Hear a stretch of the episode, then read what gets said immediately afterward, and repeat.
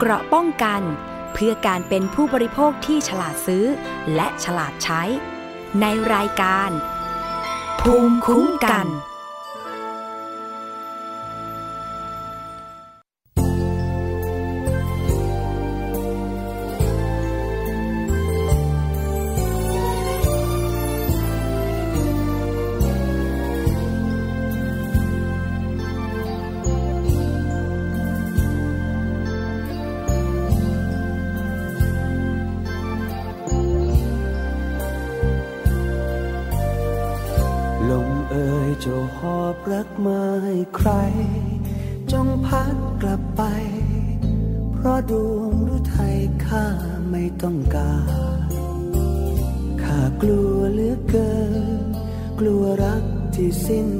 สาร กลัวรักจะทรมาน กลัวดวงวิญญาณจะต้องร้องไห้ลมเอ่ยจะหอบรักไปเถิดนาหากพัดกลับมา แล้วกลัวน้ำตารักต้องตกในข้ากลัวรักลวงกลัวรักอารมณ์อ่อนไหว กลัวจนนึกไทยไม่กล้าชื่นชม กระแสลมแรงยังไม่แสลงเท่าลมรักลวงลมกระซิบที่เคยว่าหวงกลับกลายสลายเป็นลม คอยพัดบาดใจ ให้เป็นรอยทุกข์ระทมใจรักจึงต้องคืนคงเพราะลงเชื่ อลมรักลวงดวงใจข้าตรงแล้วลมเจ้าเอ๋ยอย่าเย้ยข้าเลย พัดเลยผ่านไปแล้วไม่ต้องห่วงข้ายอมช้ำใจ ในรักที่ข้าเคยห่วง ลมจ้าอย่าตามมาลวงสงสารดวงใจดวงนี้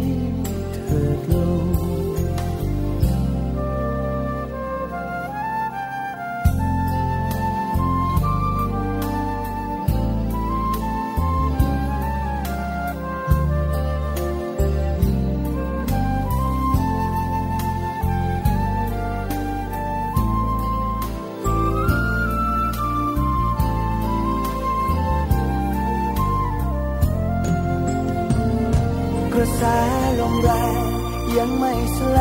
งเท่าลมรักลวงลมกระซิบที่เคยว่าควรกลับกลายสลายเป็นลมคอยพัดบาดใจ ให้เป็นรอยทุกกระทง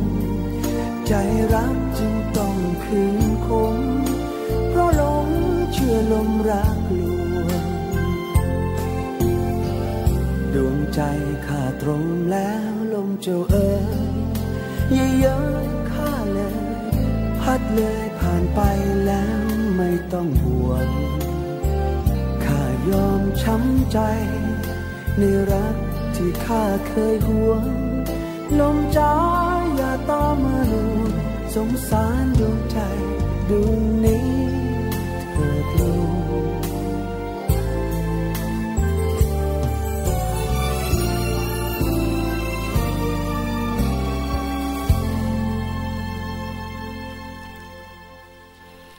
สวัสดีค่ะคุณผู้ฟัง ต้อนรับเข้าสู่รายการภูมิคุ้มกันรายการเพื่อผู้บริโภคกันอีกเช่นเคยนะคะ ทางวิทยุไทย PBS ค่ะ รับฟัง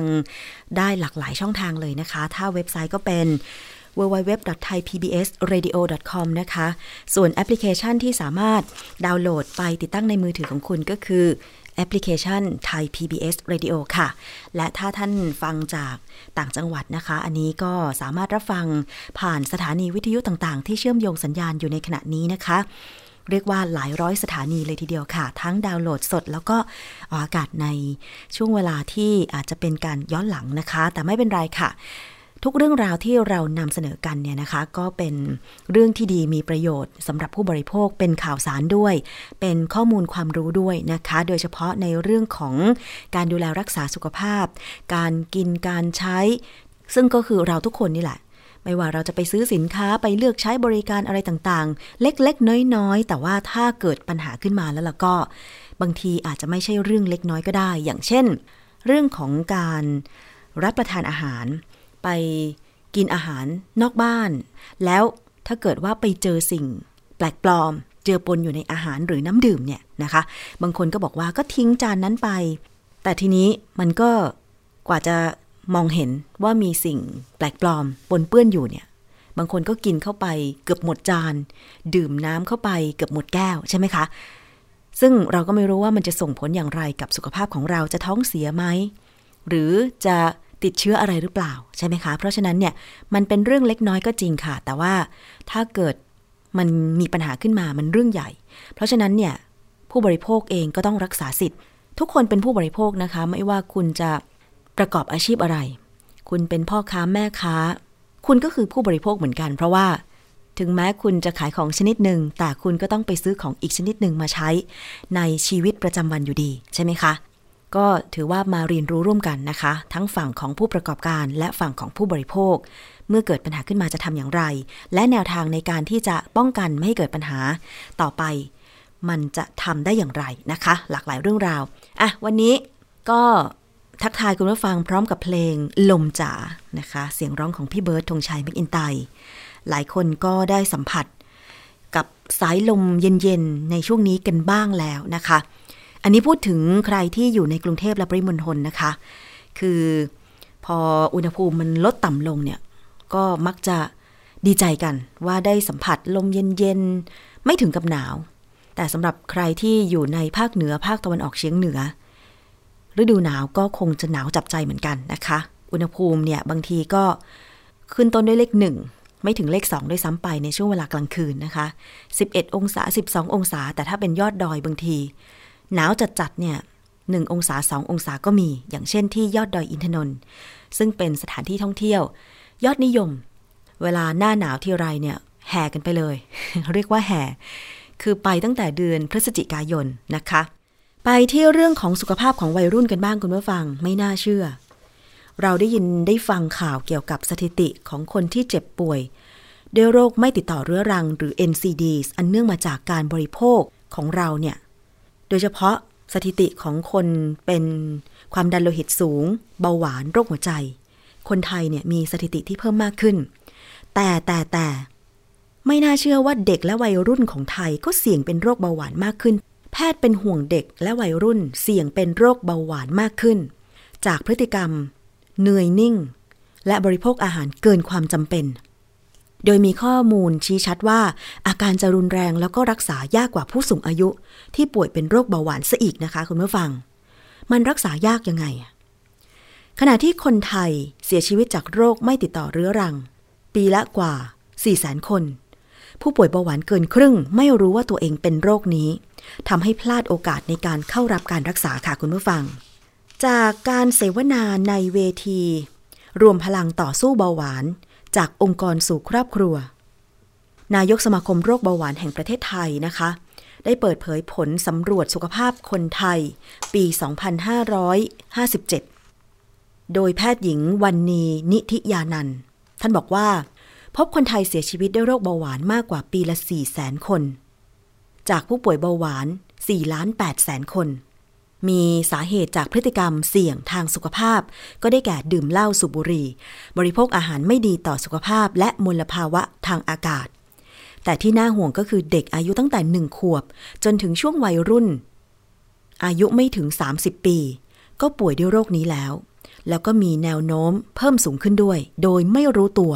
เพราะโรคนี้จะไม่แสดงอาการจนนำไปสู่การเกิดโรคแทรกซ้อนอื่น ๆ ไปฟังเสียงของศาสตราจารย์แพทย์หญิงวันนี้ค่ะ พบว่าเด็กๆอายุเจ็ดแปดขวบ หรือว่าเข้าวัยรุ่นหรือในวัยรุ่นเนี่ยค่ะเป็นเบาหวานชนิดที่สองมากขึ้น เพราะว่าหนึ่งน้ำหนักตัวนะคะน้ำหนักตัวที่มากขึ้นเนี่ยก็คือกินเยอะไป อันที่สองคือกินไม่ถูกต้องนะคะอันที่สามคืออยู่นิ่งเฉยมากเกินไปสามอันเนี้ยจะเป็นปัจจัยหลักนะคะกินมากเกินไปในบางบางสารอาหารเนี่ยโดยเฉพาะอย่างยิ่งที่เราเรียกคาร์โบไฮเดรต นั่นคือเสียงของศาสตราจารย์แพทย์หญิง วรรณีนิธิยานันท์ นายกสมาคมโรคเบาหวานแห่งประเทศไทยนะคะ นอกจากนี้ยังได้แนะนำวิธีการสังเกตว่าเด็กอาจจะเสี่ยงเป็นโรคเบาหวานหรือไม่ จากพฤติกรรมเหล่านี้ก็คือ กินเก่ง แต่ผอมลง ปัสสาวะรดที่นอน กระหายน้ำบ่อย อ้วนมากจนปรากฏคราบดำบริเวณคอรักแร้ อันนี้อาจจะเป็นสัญญาณที่แสดงว่าควรตรวจคัดกรอง เพื่อเข้าสู่การรักษา เพราะมีข้อมูลชี้ชัดว่าวัยรุ่นหรือผู้ใหญ่ตอนต้น จะมีอาการเบาหวานรุนแรง และรักษายากกว่าผู้สูงอายุที่ป่วยเป็นโรคเบาหวานซะอีกทางด้านนายแพทย์ไพโรธเสาน่วม ผู้อำนวยการสำนักส่งเสริมวิถีชีวิต สุขภาวะ สสส ได้เชิญชวนให้องค์กรบริษัท ร่วมสร้างองค์กรสุขภาพดีค่ะ โดยผู้บริหาร ควรที่จะต้องผลักดันนโยบายจัดสิ่งแวดล้อมที่เอื้อต่อการมีสุขภาพที่ดี เพื่อให้เกิดการปรับเปลี่ยน พฤติกรรมที่เสี่ยงต่อการเกิดโรค จากองค์กรสู่ครอบครัว ไปฟังคำแนะนำจากนายแพทย์ไพโรธค่ะ 8 ชั่วโมงเรานึกว่า 8 ชั่วโมงเป็น 8 ชั่วโมงที่เราจะต้องแบบทำงานตลอดจริง ๆ แล้วเราสามารถที่จะเปลี่ยน 8 ชั่วโมงเนี่ยเป็น 8 ชั่วโมงที่มีสุขภาพดีได้ด้วยนะครับ คือแทนที่เราจะนั่งนานๆทั้งวัน เราเปลี่ยนอิริยาบถนะครับหนึ่งชั่วโมงลุกขึ้นมาทีสักห้าถึงสินาทีนะครับอาหารการกินเป็นยังไงนะเราเราสามารถเลือกได้นะครับ อย่างการจัดเสิร์ฟอาหารให้พนักงานในโรงอาหารหรือในระหว่างประชุมเนี่ยถ้าเราเลือกเป็นอาหารที่มีดีต่อสุขภาพเนี่ยอันนี้ก็ช่วยได้แหละค่ะ เสียงของนายแพทย์ไพโรธวิธีการในการที่จะปรับเปลี่ยนพฤติกรรม โดยเฉพาะในสถานที่ทำงาน บางสถานที่ เป็นสำนักงานขนาดใหญ่นะคะ มีแคนทีนหรือว่าโรงอาหารไว้บริการพนักงาน อันนี้ก็อยากจะแนะนำเลยทีเดียวนะคะ ในการที่จะปรับเปลี่ยนเมนูอาหาร ลดหวานมันเค็ม ซึ่งถ้าร้านไม่ขายอาหารเหล่านี้ พนักงานก็ไม่ต้องกินอาหารเหล่านี้ เอ๊ะ หรือว่าบางคนที่ติดรสเปรี้ยวหวานมันเค็มจัดๆเนี่ย อาจจะไปกินข้างนอก สำนักงานก็ได้ อันนี้ก็แล้วแต่บุคคล แต่คือความพยายามในการที่จะให้มีอาหารที่ไม่เป็นอันตรายกับสุขภาพ โดยเฉพาะเปรี้ยวหวานมันเค็ม คือพอเราบริโภคบ่อยๆ รสจัดๆไปเราก็จะติด วันไหนก็ตามที่มีเมนูอาหารที่ไม่ตรง ไม่ถูกใจ คนก็จะบอกไม่อร่อย มันจืดไป มันไม่เข้มข้น มันเบาไปอะไรอย่างเงี้ย แต่มันดีกับสุขภาพของเรา คือดิฉันคิดว่าการค่อยๆ ปรับเปลี่ยน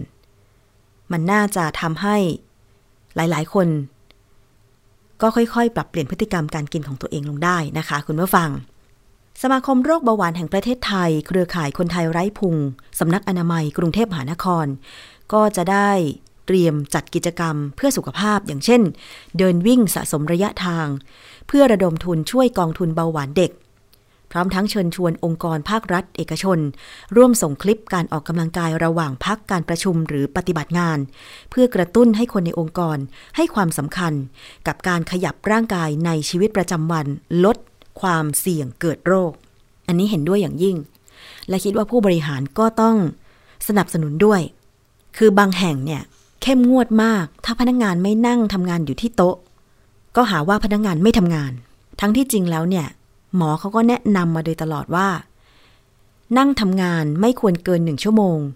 ให้ลุกเดินยืดเส้นยืดสายบ้าง แล้วก็ค่อยกลับมาทำงานต่อ จะดีกับสุขภาพทั้งสายตาด้วยนะคะ เพราะว่าทุกคนทุกวันเนี่ยเวลาทำงานสำนักงานก็หนีไม่พ้นการใช้เครื่องคอมพิวเตอร์ อันนี้ก็ทำให้หลายคนเกิดอาการตาแห้งตาล้าอย่างที่ฉันเป็นต้น ยิ่งถ้าแบบนั่งทำงานตัดต่องานติดต่อกันหลาย ๆ ชั่วโมงเนี่ยไม่ไหวจริง ๆ เลยต้องหันมาทำตามคำแนะนำของคุณหมอก็คือ นั่งทำงานไม่เกินหนึ่งชั่วโมง แล้วก็ลุกเข้าห้องน้ำสักห้านาที ลุกไปดื่มน้ำสักห้านาที มันไม่เสียเวลามากหรอกค่ะคุณผู้ฟัง เพราะฉะนั้นเจ้านายก็โปรดเข้าใจด้วย หัวหน้างานก็โปรดเข้าใจด้วยนะคะ การนั่งอยู่ที่โต๊ะจับเจ้าสามชั่วโมง ไม่ใช่ว่างานจะเสร็จนะ บางคนไม่ได้ทำงาน แค่เปิดเครื่องคอมพิวเตอร์ขึ้นมา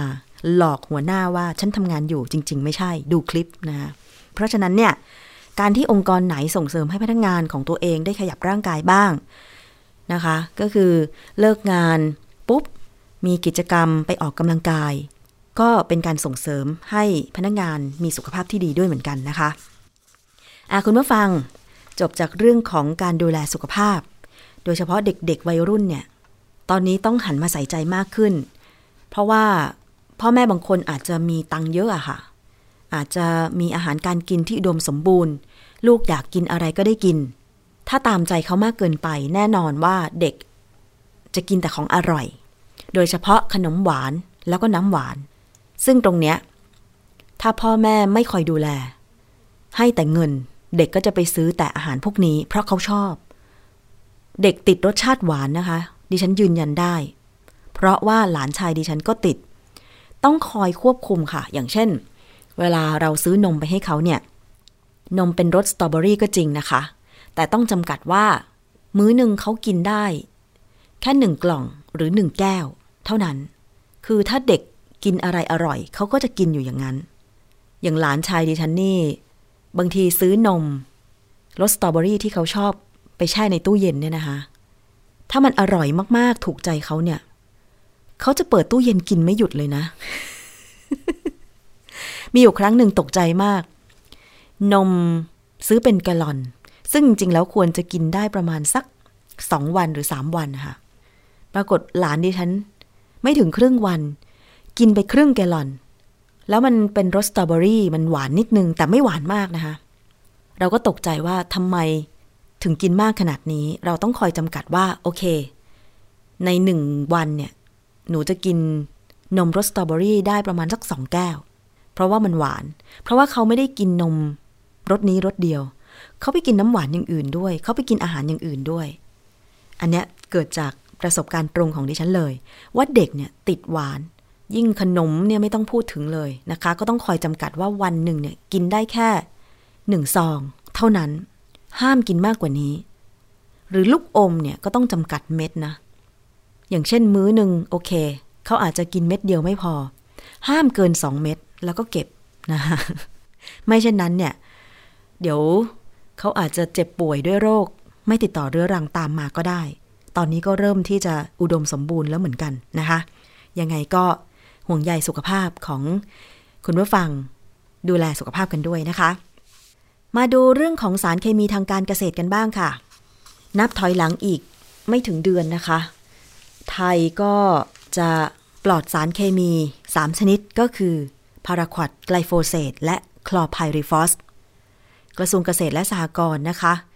ได้ชี้แจงเกี่ยวกับแนวทางการช่วยเหลือเกษตรกร ที่ได้รับผลกระทบจากการยกเลิกการใช้สารเคมีเหล่านี้ชัดขึ้น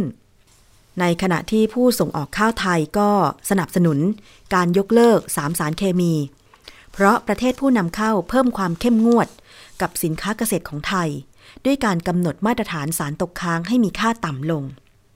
ร้อยตำรวจโทเจริญเหล่าธรรมทัศน์นายกสมาคมผู้ส่งออกข้าวไทยระบุว่า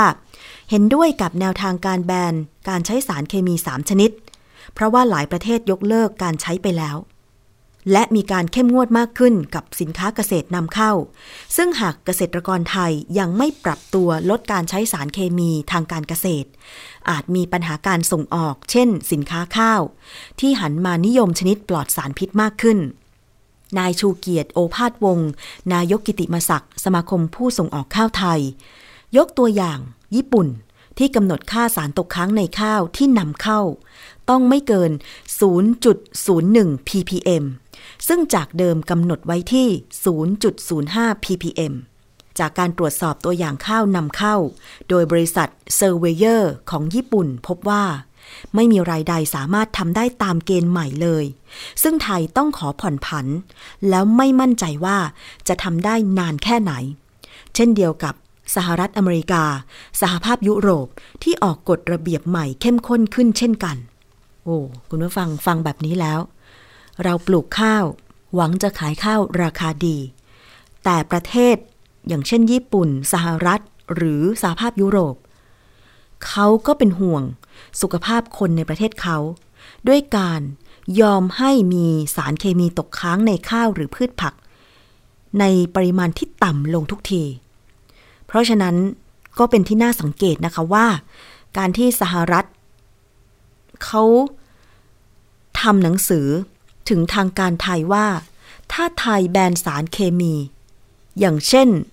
คลอไพริฟอสนั้นเนี่ย มันจะกระทบกับการนำเข้าข้าวสาลีหรือถั่วเหลืองจากสหรัฐหรือเปล่า ก็ต้องถามสหรัฐกลับไปว่า แล้วทำไมสหรัฐ ถึงออกกฎระเบียบ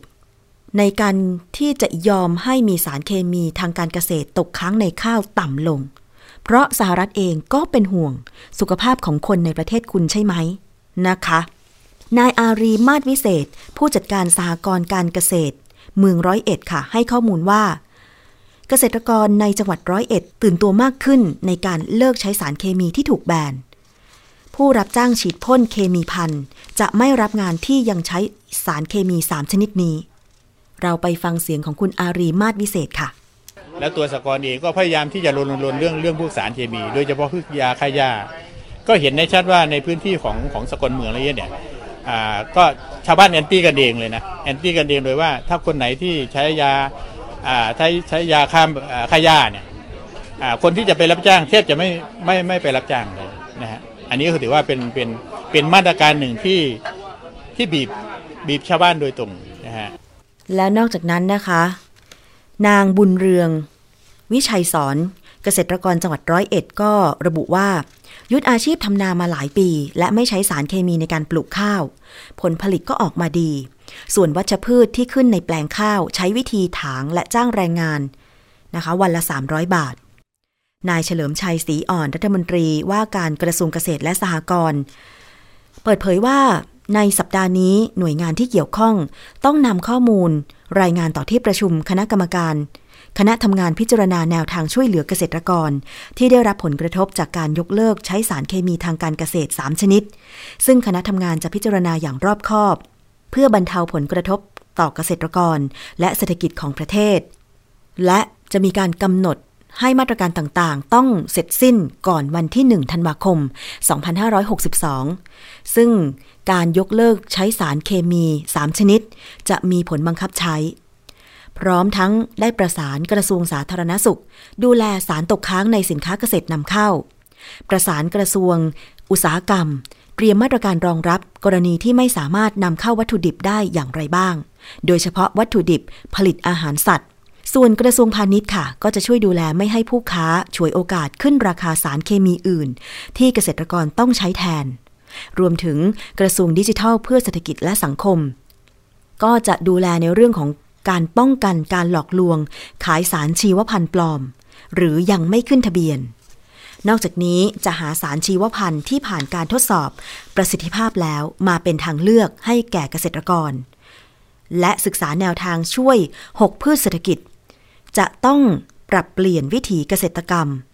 ใช้แรงงาน หรือการรวมกลุ่มสหกรณ์ใช้เครื่องจักรกลเกษตร ต้นทุนการผลิตที่สูงขึ้น ก็ต้องมีการของงบประมาณ มาช่วยเหลืออะอันนี้ก็คือแนวทางในการที่จะช่วยเหลือ โดยเฉพาะกลุ่มเกษตรกร ที่อาจจะบอกว่า ตอนนี้ถ้ายกเลิกไกลโฟเซตคลอไพริฟอสจะหาสารอะไรมาทดแทน ซึ่งจริง ๆ แล้วก่อนหน้านี้ก็เคยรายงาน เรื่องของการใช้สามสารเคมีนี้ไปแล้วนะคะว่าพาราควอดมีการใช้น้อยมาก ไกลโฟเซตและคลอไพริฟอสก็อาจจะใช้มากอยู่ แต่ว่าจริง ๆ แล้วเนี่ย มันมีสารเคมีอีกเป็นร้อยชนิดเลยที่เกษตรกรใช้ เพราะฉะนั้นมาตรการต่างๆที่ออกมา ก็ดูแล้วน่าจะเป็นแนวทางในการช่วยเหลือได้ โดยเฉพาะเรื่องของการวิจัย ศึกษาเกี่ยวกับหาสารชีวพันธุ์ ที่ไม่เป็นอันตราย มาทดแทนการใช้สารเคมี กำจัดศัตรูพืช ไม่ว่าจะเป็น ยาฆ่าหญ้า หรือยาฆ่าแมลง อันนี้ดิฉันเห็นด้วยจริง ๆ เลยนะคะว่า ต้องทำผลิตภัณฑ์ใหม่ที่ไม่ใช่สารเคมี แล้วเกิดการตกค้างให้น้อยที่สุด มันจะดีต่อทุกคนเลยนะ ในฐานะที่ดิฉันเองเป็นลูกเกษตรกร และตอนนี้กำลังจะผันตัวเอง ไปเป็นเกษตรกร ถึงแม้ว่า จะดูแล้วว่ามันยากแต่ค่อยๆ เริ่มทำ ตอนเนี้ยที่สวนของดิฉันก็มีปัญหาเรื่องของหญ้า แต่จริงๆแล้วเนี่ย ปัญหาไม่มากนะ เพราะหญ้าที่ขึ้นจริง ๆ แล้วมันตั้งใจ ตอนแรกไม่รู้ว่าหญ้าที่ขึ้นในสวนเนี่ย คุณพ่อไปปลูกไว้ เป็นหญ้าสำหรับเลี้ยงวัว คุณผู้ฟัง อันนี้ปลอดสารแน่นอน เพราะว่าถ้าไปเกี่ยวหญ้าที่มีสารเคมี ทางการเกษตรตกค้างเนี่ย วัวก็จะได้รับผลกระทบหญ้า ที่สวนดิฉันเนี่ยปลอดสารเคมีแน่นอน เพราะเราจะไม่ฉีดยาฆ่าหญ้าเลยนะคะ ใช้วิธีการตัด แล้วก็รอบๆหลุมของพืชที่เราปลูกเนี่ย ก็อาจจะถางให้มันกว้างหน่อย เท่านั้นเองนะคะ แล้วก็อาจจะใช้พืชอย่างอื่นมาคลุม หรือวัสดุอย่างอื่นมาคลุมรอบๆ เพื่อไม่ให้หญ้ามันขึ้น เท่านั้นเอง ดิฉันเห็นวิธีของคุณโจนจันไดซึ่งเป็นเกษตรกรที่ ไม่ใช้สารเคมี เรียกว่ามีคนรู้จักมากพอสมควร คุณโจนจันไดนี่ ดิฉันได้ฟังประวัติเขาแล้วก็น่าทึ่งเหมือนกัน จริง ๆ เขาก็บอกว่าเขาจบการศึกษาแค่ม .6 แต่ว่าเมื่อก่อนเป็นลูกจ้าง สุดท้ายก็คือ เลือกใช้ชีวิตทำการเกษตรแบบผสมผสานในต่างจังหวัดนะคะ มีภรรยาเป็นชาวต่างชาติ มีลูกๆน่ารัก แล้วก็เห็น การใช้ชีวิตหรือว่าการกินของคุณโจนจันไดเนี่ยนะคะ รู้สึกทึ่ง เพราะว่าอย่างผลไม้ที่กินก็คือปลูกเอง อย่างมีกล้วย มีมะม่วงมีอะไรอย่างเงี้ย แล้วพยายามที่จะใช้ภาชนะให้น้อยที่สุด อย่างมะม่วงเนี่ย ดิฉันเห็นเขากินโดยวิธีการมะม่วงสุกไม่ปอกเปลือกนะ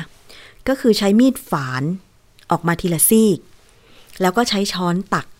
เวลากินก็ใช้ช้อนตักแบบสดๆ ไม่ต้องแช่เย็น เก็บมาจากต้นแล้วกินเลยอะไรอย่างเงี้ย กล้วยก็เอาแขวนไว้ทั้งเครือ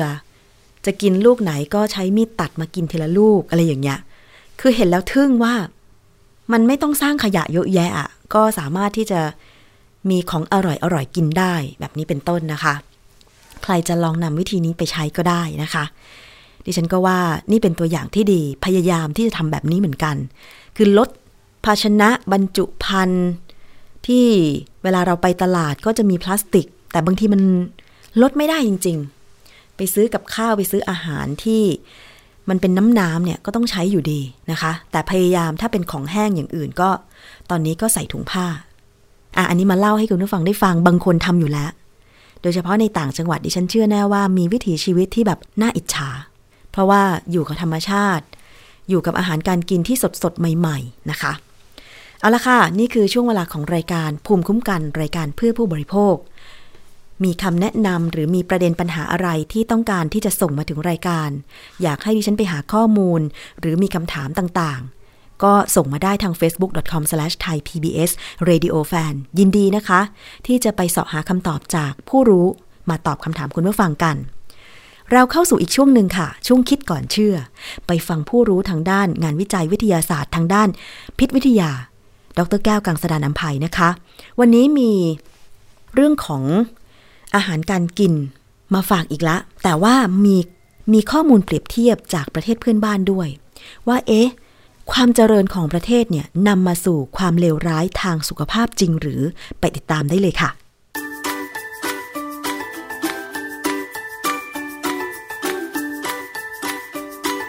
ช่วงคิดก่อนเชื่อ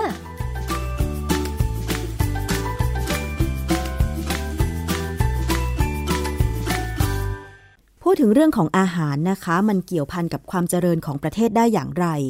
ลองนึกภาพเมืองไทยดูก็แล้วกันนะคะ คุณผู้ฟัง ในสมัย 30-40 ปีก่อนเนี่ยส่วนมากคนไทยก็จะปรุงอาหารรับประทานเองที่บ้านใช่ไหมคะ แต่ว่า เมื่อคนจะต้องออกไปทำงานนอกบ้าน เมื่อมีภารกิจหน้าที่การงาน เมื่อเทคโนโลยีเข้ามาขยายถนนหนทาง เรียกว่าความเจริญเข้ามาสู่ประเทศไทยเนี่ยวิถีชีวิตคนไทยก็เปลี่ยนไป นิยมที่จะสั่งอาหารมารับประทานหรือการออกไปรับประทานอาหารนอกบ้านมากขึ้น และนอกจากนั้นร้านอาหารฟาสต์ฟู้ดที่นำเข้าจากต่างประเทศเนี่ยก็มีมากขึ้น รวมถึงผลิตภัณฑ์อาหาร โดยเฉพาะอาหารประเภท เครื่องดื่มหวานๆนะคะ หรือว่าอาหารต่างชาติก็เข้ามามากขึ้น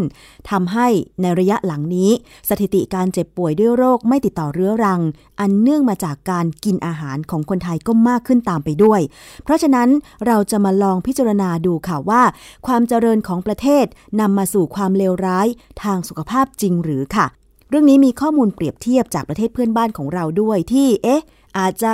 ดำเนินรอยตามไทยหรือเปล่า ลองไปฟังจากอาจารย์แก้วค่ะ ครับ ผมได้ไปไปฟังรายการของ VOA ไทย เมื่อวันที่ 31 ตุลา 2019 เนี่ย VOA ไทยเนี่ยเขาก็เล่าเรื่องเกี่ยวกับเวียดนามให้เราฟังค่ะ จากข้อมูลที่เขาไปอัดฝรั่งมานะฟังแล้วผมก็พยายามนึกว่า เอ๊ะข้อมูลของเขาเนี่ยมันเหมือนประเทศไหนนะ เพราะงั้นเดี๋ยวผมจะลองเล่าให้ฟัง แล้วดูซิว่า ข้อมูลของเขาเนี่ยมันเหมือนประเทศไหนค่ะคือไอ้ไอ้เวลาเราประเทศเรามีการพัฒนามีการเอานู่นเอานี่เข้ามาใช้ เช่น อย่างเวียดนามอย่างกัมพูชาหรือหรือพม่าเนี่ย ตอนนี้ระบบโทรศัพท์มือถือเขาก็ไปไกลเหมือนกันนะอย่างเขาบอกว่าของกัมพูชาเนี่ย เริ่มต้นมือถือเนี่ยเขาไป 4G เลยค่ะ เพราะว่าเขาไม่มีปีหนึ่งไอ้หนึ่งสองสามจีเขาไม่มีแต่เขาเขาเริ่มต้นก็เป็น 4G ไปนะฮะอันนี้ เวลาความเจริญเข้าไปเนี่ยสิ่งที่ตามมาเห็นแน่ๆเลย ตอนสมัยก่อนผมไปอเมริกาเนี่ยบ้านเราไม่มีแมคโดนัลล์พอกลับมาปั๊บเนี่ยไม่เท่าไหร่แหละแมคโดนัลล์มาแล้วค่ะแสดงว่ามันตามความเจริญของประเทศไทยดูเหมือนเจริญขึ้นนะดูนู่นดูนี่มันเหมือนเจริญขึ้นนะอันนี้เวียดนามเนี่ยเขาก็มีเทรนด์ที่มีคนมองหาผลิตภัณฑ์อาหารที่เป็นประโยชน์ต่อสุขภาพ คือ หนังสือก็พูดกันข่าวทีวีก็พูดกัน แต่สุดท้ายปรากฏว่าคนเวียดนามก็เหมือนกับคนชาติอื่นๆนะกินทุกอย่างยกเว้นอาหารที่มีประโยชน์ ขนาดนั้นเลยเหรออันคะนี้อาจารย์ อันนี้เป็นข้อมูลที่ VOA ไทยเขาให้ค่ะ แต่ความจริงเนี่ยถ้าถ้าถามถึงอาหารของเวียดนามเนี่ยสมัยผมก่อนไปในการเนี่ยมีเพื่อนเขาพาไปเลี้ยงส่งนะพาไปกินอาหารเวียดนาม ผมจำไปจนตายเลยทำไมคะว่า ชาตินี้จะไม่กินอีกเลยทำไมคะอาจารย์ ผักเยอะมาก อาจารย์ผักเยอะจนผักมันดีต่อสุขภาพนะคะทำไมอาจารย์ถึงจะไม่กิน มันปรุงไม่อร่อย อ๋อ คือผักมันดี แต่มันปรุงไม่อร่อย ค่ะอย่างอย่างเรากินแหนมเนืองนะค่ะสิ่งที่เขาให้มาคือผักสดหมดเลย ใช่กล้วยดิบอย่างเงี้ย ค่ะ ผมทับใจไม่ได้อะว่าโอ้โหต้องกินกล้วยดิบนี่มันฝาดอะโอ้อาจารย์ อาจารย์อย่ากินเฉพาะกล้วยดิบ อาจารย์ต้องกินใส่มะเฟืองด้วย ใส่กระเทียม ใส่พริกขี้หนูสด แล้วก็ห่อด้วยผักประมาณสามชนิด อย่างเงี้ยอร่อย แต่ว่าเนื้อสัตว์มันมีนิดเดียวอะอาจารย์ก็ใส่เยอะๆสิคะอาจารย์ก็กินตามเข้าไปต้องใส่เยอะๆต้องต้องกินคนละแบบกับเขาคือสรุปแล้วเนี่ยผมมองว่าอย่างไรผมก็พอใจส้มตำไทยอะ อืมนะทีนี้คนเวียดนามเนี่ย เขาก็เหมือนคนชาติอื่นๆเนี่ยนะที่เริ่มพัฒนาเนี่ยก็ก็จะกินน้ำผลไม้กินโยเกิร์ตแต่เขาไม่ได้รู้นะว่าไอ้น้ำผลไม้หรือโยเกิร์ตที่มีขายแบบอุตสาหกรรมเนี่ย มันเติมน้ำตาลลงไป เติมสีลงไปคำถามว่าทำไมต้องเติมของพวกนี้คำตอบก็คือง่ายๆเขาต้องรักษามาตรฐานว่ากินทุกครั้งต้องรสชาติเดียวกันแต่ทุกครั้งที่กินค่ะในขณะที่เป็นของที่เป็นของทำทำแบบโฮมเมด นะทำทำเองขายเองอะไรเงี้ยนะพวกนี้มันจะไม่ค่อยมั่นคงไอ้ไอ้อะไรนะรสชาติมันไม่ค่อยแน่นอนเนี่ย รสชาติไม่คงที่ เออเปลี่ยนไปตามอารมณ์คนทำอะนะค่ะซึ่งมันก็เป็นเสน่ห์อย่างหนึ่ง บริษัทต่างๆ ในเวียดนามเนี่ยก็มีบริษัทใหญ่นะมีเหมือนบ้านเรานี่แหละ ก็ขายอาหารพร้อมกินอาหารแปรรูป แล้วก็ระบุด้วยนะว่าเป็นอาหารสุขภาพ ของบ้านเราเนี่ยผมว่ามีเหมือนกันนะบริษัทที่เขาบอกว่าสินค้าของเขาเนี่ยเป็นอาหารสุขภาพนะ แต่ความจริงอาหารพวกนั้นเนี่ยมันก็คืออาหารเก่าๆที่เดิมเนี่ยประชาชนเคยซื้อวัตถุดิบมาทำเองค่ะ แต่หลังๆเนี่ยไปใช้วิธีซื้อเขากินดีกว่าสำเร็จรูป คืออาหารสำเร็จรูปมันก็ดีอย่างนะ ถ้าใครอยู่คอนโดอยากจะกินมื้อเดียวอะ ให้จบมันแพงเป็นสองสามเท่า แต่มันกินแล้วไม่ต้องเก็บ มันอาจจะคุ้มค่ะไม่เหมือนเหมือนกับคนโบราณอย่างพวกผมเนี่ยนะอย่างผมเนี่ยทานทิ้งเก็บไว้กินทั้งสามสี่มื้อในตู้เย็นค่ะ นะอันนี้มันก็แล้วแต่คนจะมอง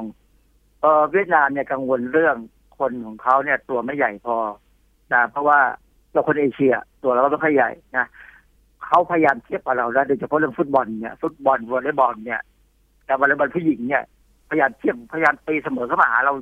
มากที่สุดเลย ฟุตบอลเนี่ยมันได้แล้ว แต่วอลเลย์บอลยังไม่ได้เขายังตามเราไม่ถึงนะแต่เขาก็พยายามทำโดยว่าเขาก็มองเรื่องอาหาร แต่ว่าเป็นเรื่องที่สำคัญมาก ซึ่งพอมีการโฆษณาเรื่องว่ากินอาหารต้องดีนั้นอย่างนี้นะบริษัทต่างๆ ก็พยายามทำมาขายเพค่ะราะว่ามันเป็นช่องทางอะนะฮะประเทศเวียดนามรัฐบาลเวียดนามเนี่ยพยายามให้เด็กดื่มนมเหมือนบ้านเราได้เลยนะบ้านเราเนี่ยพยายามส่งเสริมการทำวัวนมจนล้นตลาดก็มีผมก็ไม่เข้าใจว่าวัวนมเราล้นตลาดได้ยังไง คือเวลาที่อเมริกานะที่ผมไปเรียนเนี่ยนะค่ะถ้านมนมเยอะนะ สิ่งที่เขาจะทำคือทำเนยอืมแล้วก็ได้หางน้ำนมมาก็ทำเป็นเวย์ค่ะเขาไม่เห็นต้องไปทิ้งหรือต้องไปทำอะไรต่ออะไรเลยแต่ที่บ้านเราทำอะบ้านเราผมว่าคนเลี้ยงวัวนมนี่ก็ทำเลยนี่เป็นยังไงไม่รู้นะไม่ใช่ค่ะอาจารย์ ขาดความอืมรู้ขาดการส่งเสริม นั่นน่ะ คือเราไปส่งเสริมให้เขาเลี้ยงวัวค่ะส่งเสริมให้เขาให้ให้วัวกินหญ้าที่ดีจะได้ค่ะนมออกมามากพอสมควรแล้วนะแต่เราไม่ได้ส่งเสริมเทคโนโลยี ไปถามชาวนาอเมริกันนะ เป็นทุกคนเลยก็ทำเลยเป็นทุกคนอืมนะถ้าเขาเลี้ยงวัวนะไม่มีใครไม่เป็นอะบ้านเราที่เออทำไมถึงไม่เป็นผมก็ถามพันยาผมนะเพราะว่าเขาก็เรียนทางด้านฟู้ดไซน์อยู่ที่ท่านฟู้ดไซน์เนี่ยแล้วเขาก็เคยทำนมทำเนยเหมือนกันก็บอกทำไมคนไทยจะไม่รู้เขารู้ แต่เขาไม่อยากทำมั้งไม่ใช่ค่ะอาจารย์ครับเพราะว่าอืมไม่มีเงินทุน อีกเรื่องหนึ่งก็คือว่า พอเลี้ยงวัวนม รีดน้ำนมอืมแล้วก็นำไปส่งโรงงาน รับซื้อน้ำนมดิบเนี่ยมันอาจจะง่าย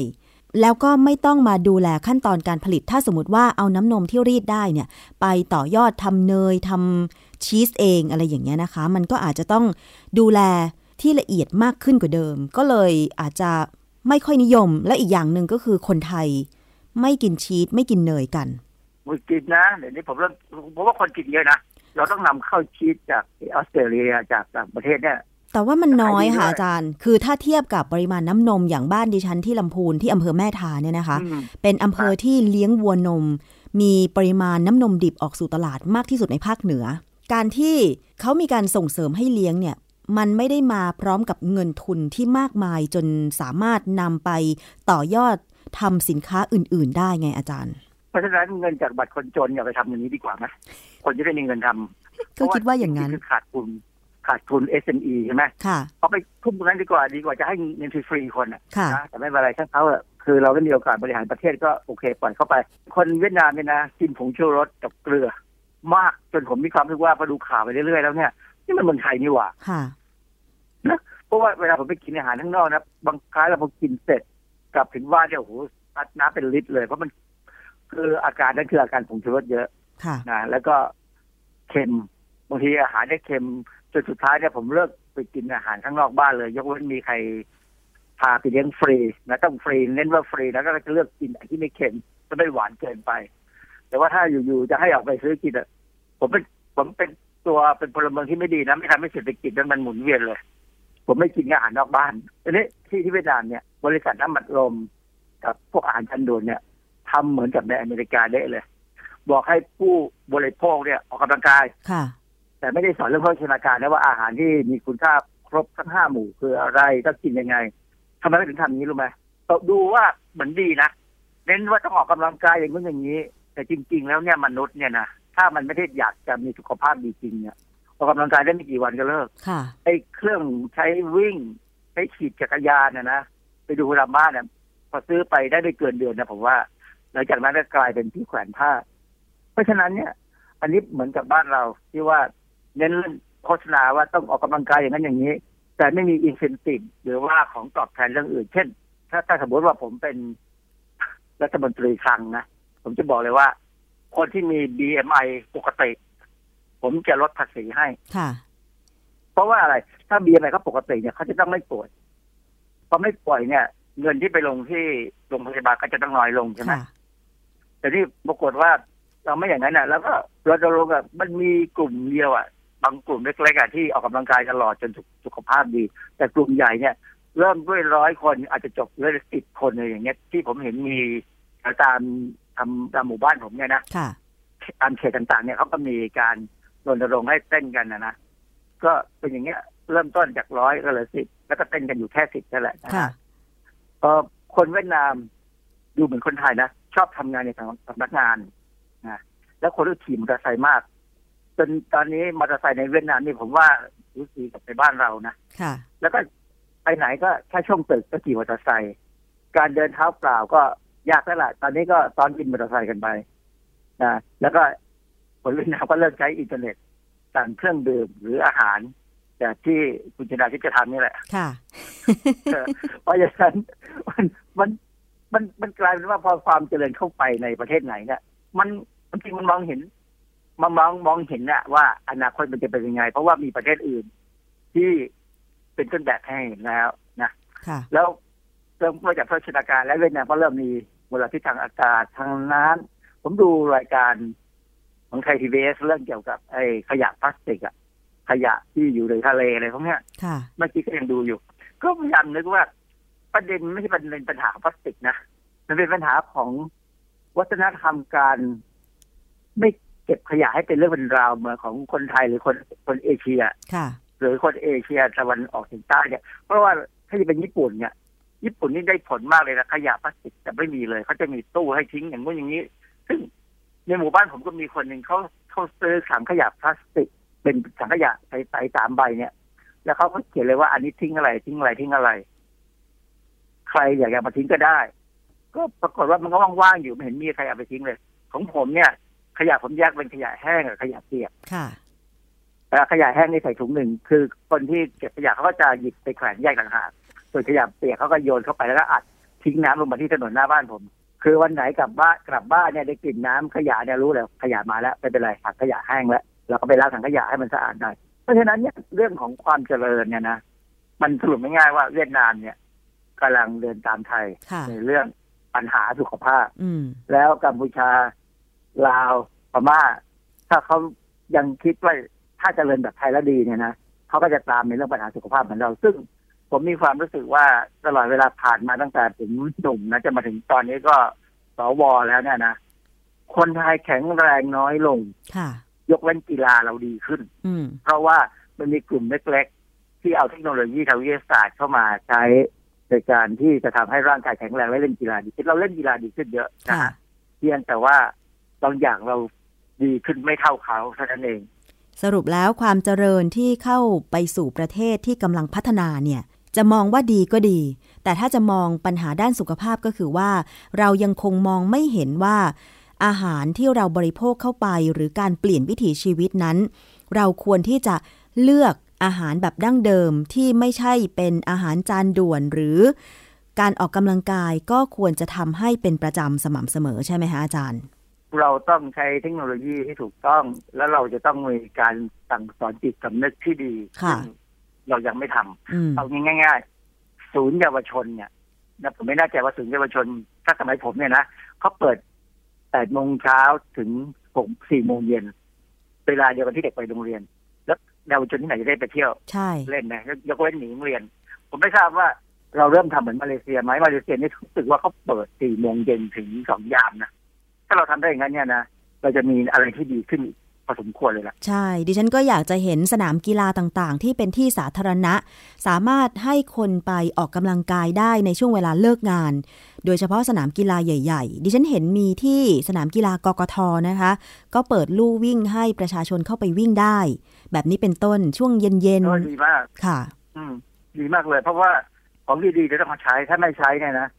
มันก็เสื่อมไปตามอายุ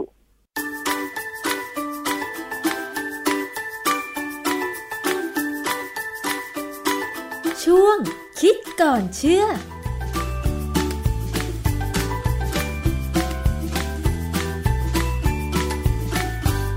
และนั่นก็คือช่วงคิดก่อนเชื่อจากดรแก้วกังสดานอัมภัยนักพิษวิทยานะคะ วันนี้หมดเวลาแล้วนะคะ คงจะต้องลากันไปก่อน ดิฉันชนะทิพไพรพงศ์สวัสดีค่ะ ติดตามรับฟังรายการย้อนหลังได้ที่เว็บไซต์และแอปพลิเคชันไทย PBS Radio